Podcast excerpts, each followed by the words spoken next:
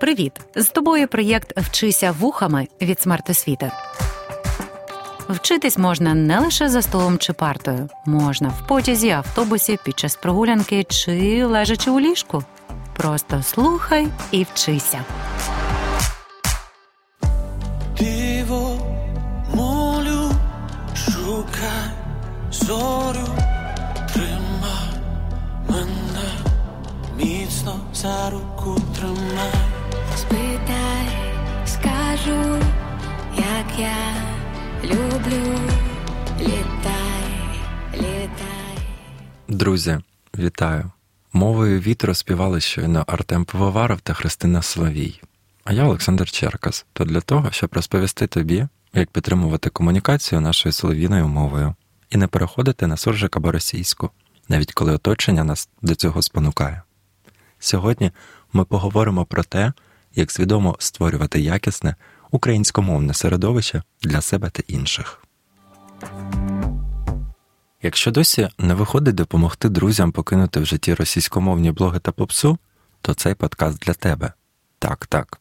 Саме ти можеш бути тим рушієм змін у нашому суспільстві, який усім так потрібен. Сумніваєшся, що в тебе вийде? Б'юсь об заклад. Вже до кінця цього подкасту ти матимеш чіткий план, що за чим робити, аби щодня ставало більше тих, хто свідомо обирає для себе нашу солов'їну. Отже, сьогодні ми розберемося, як саме формується наше мовне середовище, з яких причин люди переходять на мову окупанта, навіть якщо вже й поставили за мету спілкуватися лише українською. А також, що нам із вами робити із засиллям мовних помилок. Усі ці аспекти є елементами одного явища мовної стійкості, і сьогодні ми будемо вчитися, як із нею працювати. Я думаю, тобі доводилося помічати, що в нашому суспільстві досі чимало людей, які в родині та в побуті спілкуються українською. Але в разі, якщо до них звернеться будь-хто російською, і це може бути незнайома людина на вулиці, друг батьків чи приятель когось із компанії, вони переходять на російську також.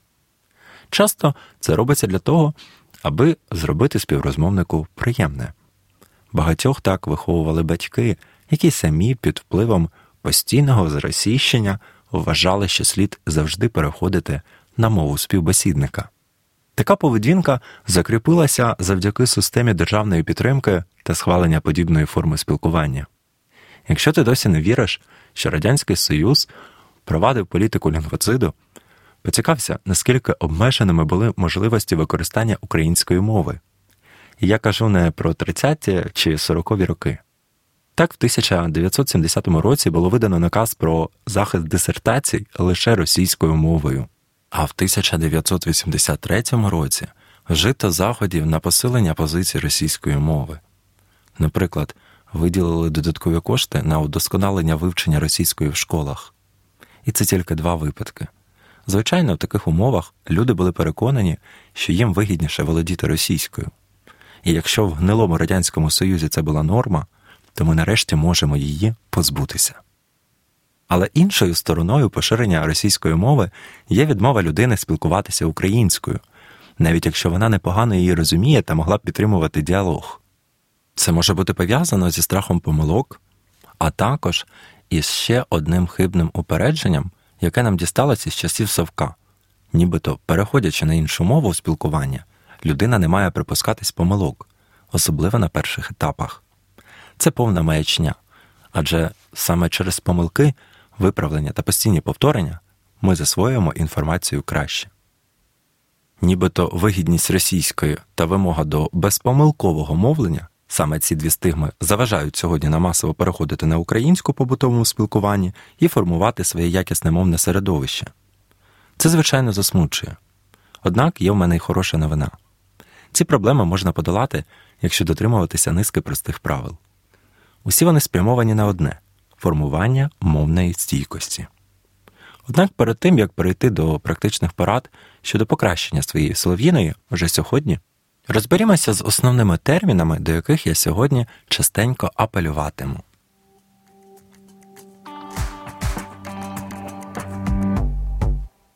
Мовна стійкість Це послідовна поведінка однієї людини або ж групи людей із постійним використанням певної мови або ж мовних засобів незалежно від мови співрозмовника.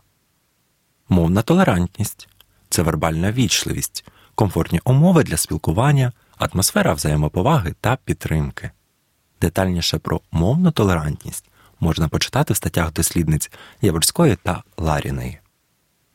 Рухаємось далі. Мовне середовище це інформаційний простір, який оточує людину в її житті. Це спілкування з батьками, друзями, а також контент, який споживає людина. Отже, з основними термінами, до яких апелюємо сьогодні, розібралися. Погнали з'ясовувати, як формувати той самий інформаційний простір на практиці, аби він допомагав нам плекати нашу мову, а не навпаки. Перше, що нам усім належить зробити, аби покращити становище рідної мови, це розібратися із контентом, який ми споживаємо, особливо той, що з нами щодня. Я особисто раджу поставити це завдання першим пунктом своїх справ на найближчий час. У своїх подкастах про українську літературу я завжди раджу, радив і буду радити якомога більше читати. Але одними книгами мовне середовище не побудувати. Потрібно повністю оточити себе відповідним контентом. Любиш музику? Обирай українські пісні. Проводиш вечори під серіальчик, український дубляж у поміч. І такий підхід має бути в усьому: українськомовні застосунки на телефоні та комп'ютері, настільні ігри, дозвілля. Усе це допомагає сформувати мовну стійкість. Так, це може бути нелегко. Навіть алгоритми соціальних мереж будуть час від часу підкидати іншомовні матеріали. Але кілька тижнів наполегливої роботи, і в один момент стане складно навіть пригадати, як те чи інше слово звучить російською. Зауваж собі, один у полі не те, щоб воїн. Аби досягти успіхів швидко, варто згуртувати навколо себе друзів. Пам'ятаєш, я говорив, що в гнилому Радянському Союзі перехід на російську всіляко підтримувала держава. Ми маємо зробити щось подібне для себе самі, але вже з нашою солов'їною. Якщо в тебе є надійна компанія з двох-трьох друзів, це, до речі, означає, що тобі пощастило і півсправи вже зроблено. Ти можеш ввести челенджі з мовної стійкості. Наприклад, хто довше зможе протриматись без переходу на російську, навіть якщо в школі чи на вулиці хтось спробував нею спілкуватися до тебе чи друзів. Призом може бути будь-що, але краще за все похід у кіно, купівля нової книги чи українськомовної гри. Як людина з досвідом у таких змаганнях є свідомий того, що будуть свої складнощі. Якщо ти живеш у російськомовній сім'ї і маєш певний тиск із боку родини, почни з переходу на українську в межах школи, гуртка чи в компанії друзів. Уникай конфронтації з батьками, адже спротив може бути сильний. Твої помічники в цьому випадку українські сайти, блоги, книжки. Але не всякі, тут теж треба бути уважним та обережним, аби не зіпсувати свою солов'їну. При виборі контенту для прослуховування я б радив звернути увагу на кілька параметрів. Перший якість мовного матеріалу. Обирай подкасти, блоги, розважальні програми з хорошою українською. Віддавай перевагу спікерам із правильною вимовою. І, звичайно ж, обирай хоча б третину корисного, пізнавального контенту. Орієнтуватись тут можна і треба на свій смак та потреби. Це можуть бути онлайн-уроки з математики, фізики, англійської, пізнавальні передачі про подорожі, сучасні тенденції в певній галузі.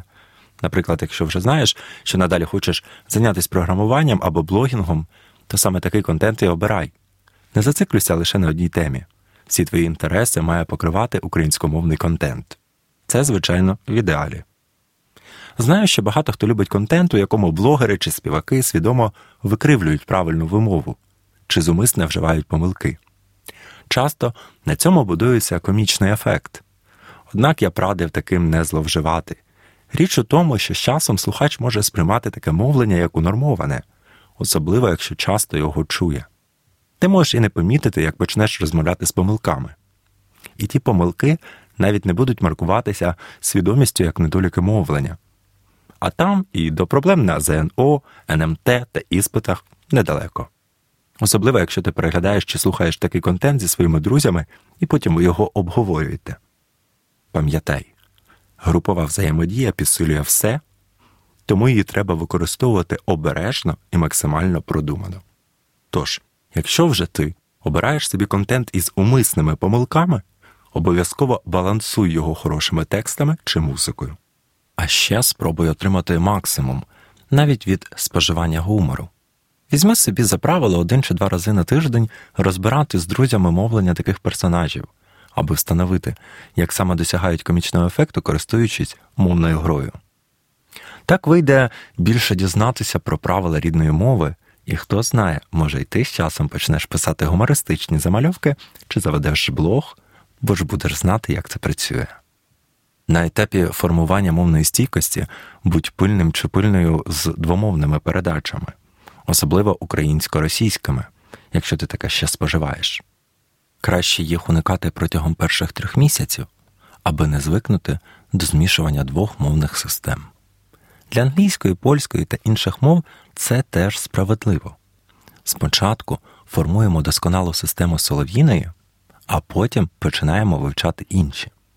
Як казав класик, і чужого навчайтесь, і свого не цурайтесь. Ну, ти знаєш про кого я. Звичайно ж, про кобзаря. Раптом ще не було нагоди послухати мої літкасти про твори пророка мерщій. Гугли подкаст «Чися вухами Українська література. Так от, максимально включай український контент у своє дозвілля. Важко говорити? Тоді починай співати. Зараз абсолютно точно є музика на всі смаки. Якщо прагнеш ходити в караоке і водночас покращувати знання з української літератури, співай осучаснені версії поезії Шевченка, Лесі Українки та інших поетів і поеток. До речі, ми часто використовуємо їх у наших подкастах з української мови та літератури. Зі свого улюбленого можу порекомендувати думи мої Пивоварова та Дорофєєвої. Є й версія цієї пісні для караоке. Цей текст, до речі, входить до шкільної програми. Звичайно, зараз мова про Шевченка, значить, згодиться для підготовки до НМТ, а ця тема завжди актуальна.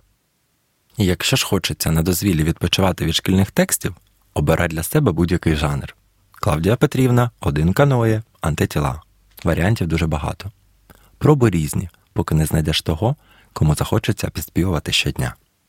Подібна практика дозволить подолати страх перед говорінням, а також сформувати запас із епітетів, метафор, окремих фраз, що їх, наприклад, можна використовувати як комплімент дівчині чи хлопцю.